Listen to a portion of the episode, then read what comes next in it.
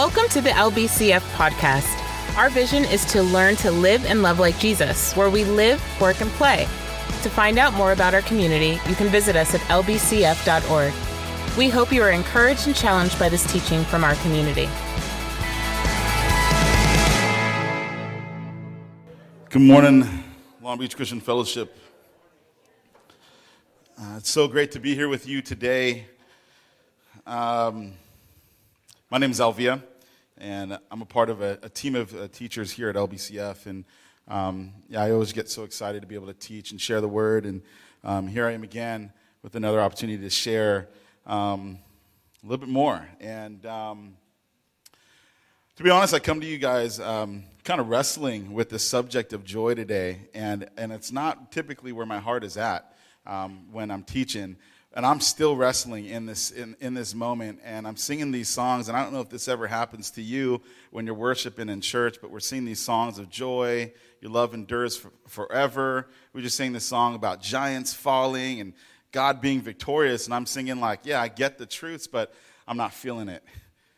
I'm not feeling it in my heart and um, if we could bring up the scripture reading um, from Acts and, and verse 25 you know, I, I picked this scripture reading because this is the story that brings me in that same, I, I have the same sort of reflection. You know, I read this story in Acts, and, you know, I read about, like, I relate with Paul. I don't relate personally with Paul and Silas, like, being beaten and stripped with, you know, stripped and beaten with wooden rods. But what I do think is I'd be super bummed. you know, I'd be super bummed if I was in a, you know, and I was, I was in a prison, and, you know, I feel like I didn't do anything wrong and yet you get to verse 25, and this is what just throws me for a loop every time I read this. And it says, Around midnight, Paul and Silas were praying and singing hymns to God. And I'm thinking, like, how does that work? You know? How do you, is there like some sort of supernatural ability to just be happy? Are they happy? Um, and is this joy that they're experiencing? Now, I want to invite you to start to wrestle with joy now. Um, and, and just, I want to ask, how do you experience joy?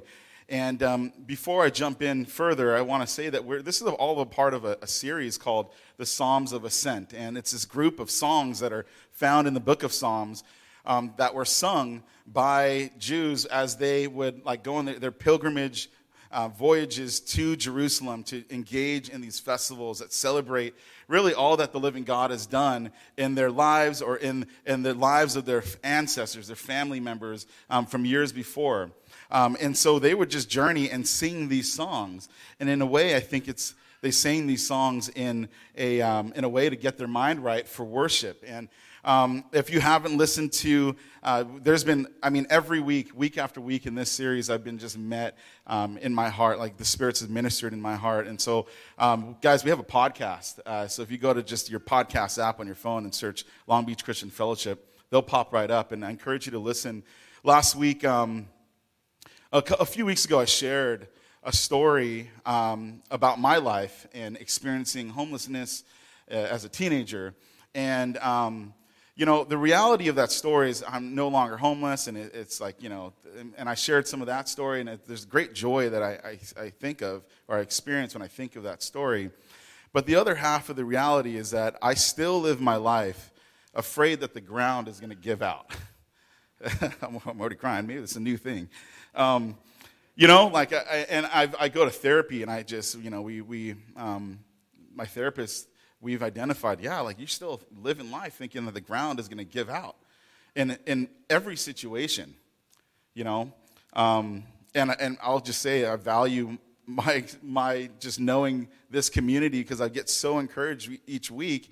And those encourage, encouragements go so deep for me because I think the ground's going to give out. You know, for an example, I think like I'm teaching and I'm going to not know what to say, or I'm not going to have a place in this community because the ground's going to give out. So anything good um, is not eternal.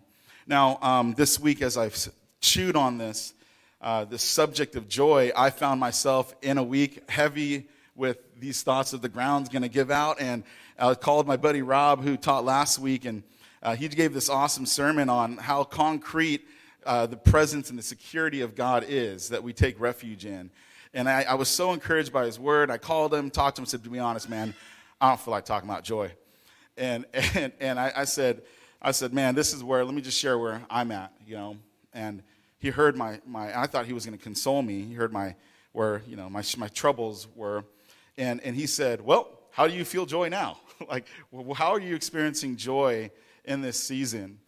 Uh, my wife and I recently had, uh, we, we have our daughter. She was making some beautiful sounds with her, her voice earlier.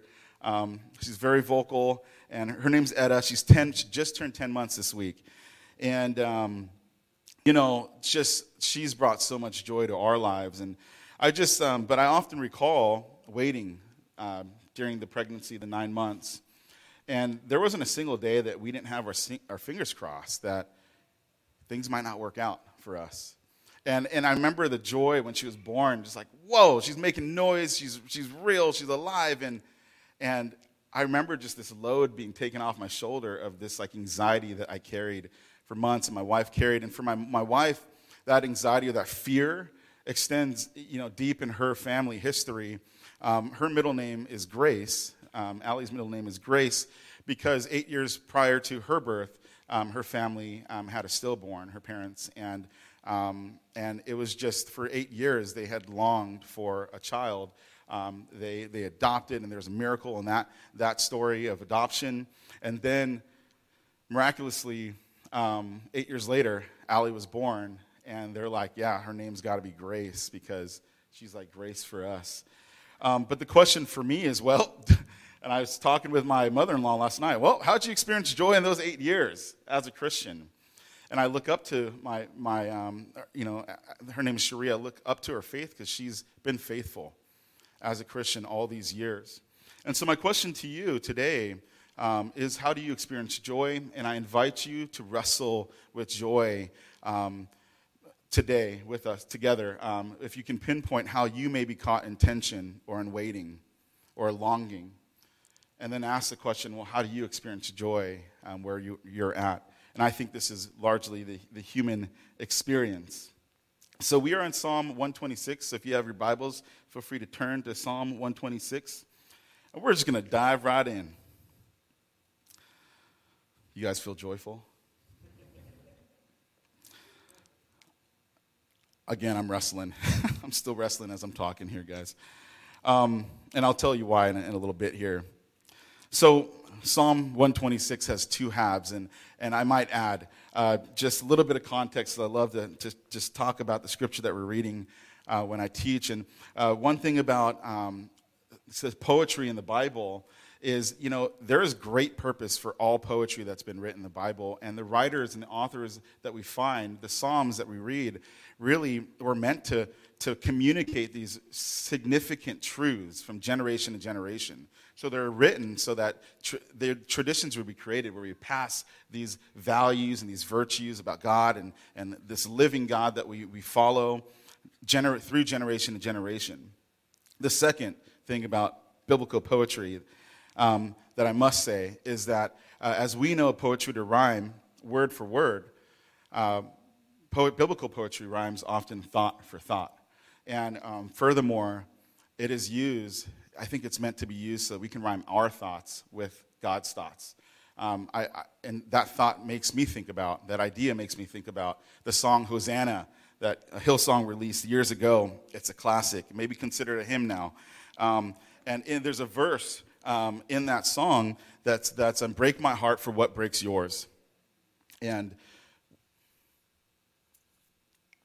when I think of that phrase, every single time I sang that song in church, it was like mega song. So every church sang it. It just rocked my heart and it ignited something in me. And I think that's what these Psalms of Ascent are. You know, it's like we recite these songs so that maybe the vision, the view, the worldview, the lens that God views us becomes our views. And the thoughts that He has for us becomes our thoughts. And so today, as we read, let's rhyme our thoughts with God's thoughts. So, verse 1 here, 126. Two halves starts When the Lord restored the fortunes of Zion, we were like those who dreamed. Our mouths were filled with laughter, our tongues with songs of joy. Then it was said among the nations, The Lord has done great things for them and the Lord has done great things for us. We are filled with joy. now I relate with this because I've experienced God do some mighty things in my life, in and around me, in my communities that I've, I've, I've lived in. But the, the reality of this, this scripture is there's two halves, and so there's a pause, and, and the pause is rough. In verse 4, it says, Restore our fortunes, Lord, like streams in the Negev. Those who sow with tears will reap with songs of joy. Those who go out weeping, carrying seed to sow, will return with songs of joy, carrying sheaves with them. And, and the reality of this, this song is that there's the, the, the, the pause, you know, and the pause speaks so loudly to me when I was reading this. Every time I read this, it just is like, man, why is there the pause? And I think the pause is significant because it's reality the people singing this song, they were reflecting on past joys, maybe that they never experienced, but maybe their great great grandparents experienced. And then with that, though, this pause kind of tells us and reminds us that they're also in this place singing this song, not experiencing physical um, these physical joys or these delivering the delivering of fortunes. Two things i want to point out about this psalm. First this this this topic of fortune like you know verse 1 where the lord restored the fortunes of zion is not about money necessarily or treasure but i think for, for them it was really this, this their story god's story with with his people of being led out of exile you know, just they've spent years, they spent years in slavery, just in, in, in, in captivity, waiting and waiting and waiting. And then one day it happened, you know, and they're reflecting back to this, this, this treasure, this fortune. And then, and then, but then verse 4, it says, Well, restore our fortune, Lord. And there's like this request. Now, um, a few weeks ago, I gave this sermon, right, on, on sermon on or the Samaritan woman at the at the well, and, and we talked about this living water. And if we can put the picture of the living water up on on the um, screen, or not the living water, sorry, that's not the living water, that's the desert. But man, this is significant, right? So verse verse four, after the pause, he goes in and he says, Well, restore our fortunes, Lord. I remember the fortune. I remember what you've done. But now I say, restore the fortunes, like the streams in the Negev. And this is a photo of a wilderness area called the Negev that, was, that a lot of people knew. And I've camped in places like this, maybe out in like uh, um, Indio area, Joshua Tree. And, and I've often camped just sitting on rocks, marveling at the fact that, man, it's crazy how these canyons have gotten here, these slot canyons, you know? And when we look at this picture, certainly we see zero water. There's no water. But we see that there was water. There was once water, right? And each one of these, these pathways where we see some green, there was water that did flow. And I think this is the, air, the space that this, the psalmist and these, the Jews that sang this song are singing from. So here's where I wrestle. How do we experience joy in all times, and how do we describe that joy. My issue is that I love to sell. I love selling. And so I'll talk about Jesus, and I want to talk about Jesus, the type of gospel. I want to talk about the gospel that we all want to hear. Like, man, if you believe in this gospel, give your life to Jesus, everything is going to be awesome. You know? Even preaching that sermon on Samaritan and the woman at the well, I read this, this passage here and I'm looking at this photo and I'm going, wait a minute, Jesus, what about the living waters that will never stop flowing? What about the way that you'll meet my thirst? And you promise this, Jesus. I don't understand it. I don't understand what you mean by joy. And, and in, in Nehemiah, there's that verse that we have all heard, you know, the joy of the Lord is our strength. Don't grieve because the joy of the Lord is our strength. And as a person that's living in a place like this desert, where I know that there was once water flowing, but I'm not seeing the water now flow, I say the same thing God, help me to understand how your joy is my strength. I love selling, and I want to sell the gospel that's that easy. Where I want to, I want to say, listen, man, if you believe in this, this, this Jesus, man, the streams are going to be flowing, and you're never going to thirst again. And there's sort of like this, this passage brings up this, this hiccup, right? And, and for me, for me, um, you know, I, I again, I, I, told you that I, my life uh, is rooted in this idea that the ground is going to give out. Like I'm always, I have this fear and this anxiety. And um, so I, I, learned to veg in a lot of different ways. I, uh, this week, I was like level nine uh, just in that place. And so that's, I pulled out all the tricks. I came home one day, I went to the fridge, I pulled out a nice bubbly, uh, strong drink, right? And then I, and it doesn't stop there. I, I have like the split side by side fridge. And so I open one for the drink, open the other side for the frozen dinner meal that's going to be ready, nice, tasty, and salty in three minutes, right? The frozen meal. And then my journey of getting that joy doesn't stop there. So I, just dealing with this idea that things are not as they should be, I go to the TV, I turn it on, and I go straight to the Netflix app. TV is different now than when I was growing up. I used to have to wait for the, you know, the TV show to come on at 9 o'clock. Now it's like, well, how do I want to veg? Do I want to listen to comedy? Do I want to laugh? Do I want to cry? Do I want to reflect on how I'm in love? You know, whatever it is, man, I can have it now and instantly. Eugene Peterson describes our experience of joy this way. He says, We come to God for joy because none of us have it within us, within ourselves, except momentarily to be joyous. In other words, we can't do it on our own. Joy is a product of abundance. It is the overflow of vitality. It is life working together harmoniously. It is exuberance. Inadequate sinners as we are, none of us can manage that for very long. And guys, if you just look at the patterns of the world, that's exactly how we've structured our world. Just tons of systems and Netflix and apps that help us to navigate our lack of this experience of a constant joy. He continues, we try to get it through entertainment. We pay someone to make jokes, tell stories, perform dramatic actions, sing songs. We buy the vitality of another's imagination to divert and enliven our poor lives. The enormous entertainment industry in America is a sign of the depletion of joy in our culture. Society is bored, is a bored, gluttonous king employing a court jester to divert it after an overindulgent meal. And he says, but, but that kind of joy never penetrates our lives. It never changes our basic constitution. The effects are extremely temporary a few minutes, a few hours, a few days at most. Bottom line, guys, all humans, we all play this game, desiring joy and waiting. And I think that we are called as a church to live in a different way, right? To access this type of joy that isn't temporary but that means that that joy has to exist even when we're not laughing, even when we're crying.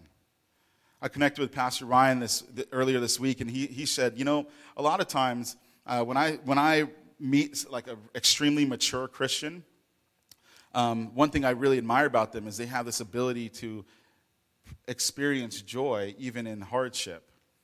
And, and I'm not saying that this is a marker. When I read uh, that passage in Acts, I'm not, I, you know, I often will read that and go, well, I guess I'm not a great Christian, right? Like something's wrong with my faith because I'm not able to be imprisoned and beat up and still sing a song the next second. Um, but I don't think that joy is necessarily um, a requirement for Christian faith. It's simply a result of Christian practice. And um, and so we're going to land the plane here, and I want us to practice. Um, I want to introduce a spiritual practice that I'm going to um, practice, hopefully, to um, encourage my walk. Now, there's a, a, a, professor at Yale um, Theological Seminary that I stumbled upon, and he, he teaches on Africana studies and theology. And he has this awesome uh, uh, teaching called The Gathering Joy, and I encourage you to YouTube it. And he said, he says this Joy work is always body work. In other words, it's always leg work. It's a resistance of death and despair. Joy work is the art of making pain productive. And I'm going to go back to it's a resistance of death and despair. You see, the kind of joy that exists, even when we're not laughing, I think is not a joy that's based on whether something in our environment has caused us to laugh. But I think the kind of joy that exists when we're not laughing is because we have bought into a new reality. And that new reality, as we practice it and actively engage in it, brings trust. And with trust, peace. With peace, joy. And I believe that that reality for me is this idea of resurrection. I just love how he said that, that it's, it's joy work is always like work, and it's actively a resistance of death, which is, is what resurrection is. As people of resurrection, we reject things of death. Last week, Rob, he shared this, this, this idea that just blew my mind, and, he, and it went something like, if anything that is contrary to justice has nothing, um, nothing eternal about it. And where I was, I needed to hear that. I needed to hear that the things working against me that could cause the ground to give out, man, there's nothing eternal about that. And hearing that truth last week, it brought me back to a place of peace and a place of joy. And so I believe that I, I want to I wanna invite actually Long Beach Christian Fellowship to try on this different idea of joy. That it's not something that we wait for, not something that we wait to be given, but it's actually a muscle that we can practice growing. And if that concept is, is kind of difficult to imagine, maybe the, the ability to notice the joy of the Lord requires strength and requires practice and requires engagement of, of, of patterns. And that's my encouragement today is to engage in patterns of joy. And I think the more we do this, the more uh, we are able to notice, man, the peace that we have in the Lord. I love selling, and I want to tell you, man, you just you believe, and everything's gonna be all good. And this is not the kind of gospel that I want to always teach. Hey, guess what? If you believe, you're gonna go. You know, you're gonna have a lot of hard things happen. But guess what? You know, as you journey, you're gonna experience this kind of deeper joy. It doesn't necessarily look like laughter always, but it's like this peace internal. For me this week, it's been hard to see this. It's hard to engage with it. So, in therapy, um, you know, I started my journey with therapy this time around. Every time you see a new therapist, they go, "Well, tell me about yourself," you know, and and uh, I, you know, I started telling myself, and he says, "Well, like a scale one to ten, like how how um how content are you with yourself?" And I was like, "Oh, like eight. Like I feel like I'm I'm pretty happy. Like I'm okay, you know." And sure enough, we've gone through a journey, just kind of, he's gone through a journey helping me see, man, I, have got a lot of fear in my life that I, that, that just, I just constantly struggle with. And there was a moment where I was like in tears, just going, man, but the ground could go out. And, what, and, and, and there's a point where he said to me, he's like, Alvia, the truth is the ground hasn't given out in years when you're a teenager, you, you were in homeless. But like, man, look, you've, you've started a career, you've, you have a family, a beautiful daughter, and things are going. But the world has taught me to just reorient myself, myself around fear rather than what God is doing, his constant presence, and what is good. And something significant happened when he recited that truth to me. But just take a second, Alvi, and look at your life. The ground hasn't given out. And for me, I needed to hear that truth. And I think this is, this is a pattern of joy, just reciting and repeating and reciting, um, repeating truth. And I believe that this is the lesson that we can learn from the Jews that sang this song as they approached um, Jerusalem for worship. They were walking and singing these songs, and I'm sure them too, life had them all twisted around, focused on fear and anxiety and things that aren't going as they, as they should be. And as they approach worship at the temple, they would sing this song and reflect on what they have experienced and what God has done. Then they would reflect on the fact that God is present, and then they would claim and state what, what, is, what God is doing and will do. And so I asked you, how do you experience joy, and where are you in tension today? What are you waiting for?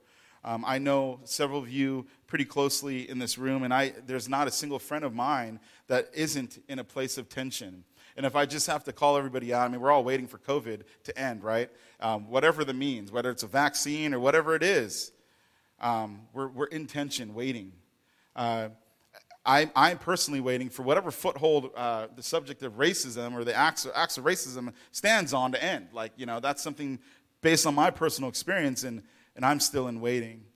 But the things that I'm talking about are the daily, the daily things that we experience. And so um, I, want, I would like to share this a prayer practice called, um, if we can go to the next slide, it's just a quote, yeah. Um, and so I created this uh, statement here or a phrase, and it's just, what, like nine, ten words. Um, and it's, it's, it's partly from the first half of the psalm and, and partly from the second half of the song. And it's, the Lord has done amazing things for us. Restore our fortunes, Lord. The Lord has done amazing things for us. Restore our fortunes, Lord. And there's a, there's a spiritual practice called active prayer. And um, one thing about active prayer, it's not simply just like actively praying all the time, but I think it's a, it's a process of making a prayer an active part of your conscience. And so it takes memorization, right? And it takes a pattern where we, we recite these a prayer, whatever it is, a phrase, and then that becomes part of just our thinking. And I think, I think this is a, a practice that really, for me, I'm, I'm hoping I'm going to practice it because I would love to strengthen my ability to notice the joy. You know, I want to look towards the Lord, not towards the fear that the ground's going to give out. And so I would like to invite you guys into practicing this prayer. And if you can uh, pull out your phones, this is a weird thing. I debated on whether or not I should invite you guys to pull out your phones during church. But pull out your phones and open up the Notepad app. And um, you can either copy this phrase down, and I actually want to invite you to make it personal. This week, the joyful part of my week was spent thinking about the things that God has done in my life. And there's miracles that I've experienced, radical things, things that are like just blow my mind when I think about it. You know, and then I still have to remember that, yeah, I'm still in this place of longing. So if you would make the first half of this your own, Lord, you've done this, you've done some amazing things. Lord, you delivered in that. You brought that paycheck right when I needed it. Lord, you healed me when I was sick and I had no way out. Lord, you brought a child after eight years of wait, waiting and, and longing and prayer and tears. Lord, you brought waters. Whatever it is, make that your own. And then for the second half, restore our fortunes. And I, as I said, that word fortune for the Jews was not necessarily monetary fortune, but whatever, it, it, was, it was deeper than that. It was freedom. And what is your fortune that you're desiring in life?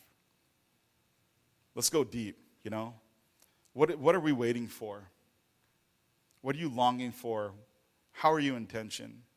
And so, whatever phrase that you've created, whether you've copied this down or you have um, created your own version, guys, it's all about just carrying it with you when you have moments, when it comes to mind, when you have just a little bit of space to recite it.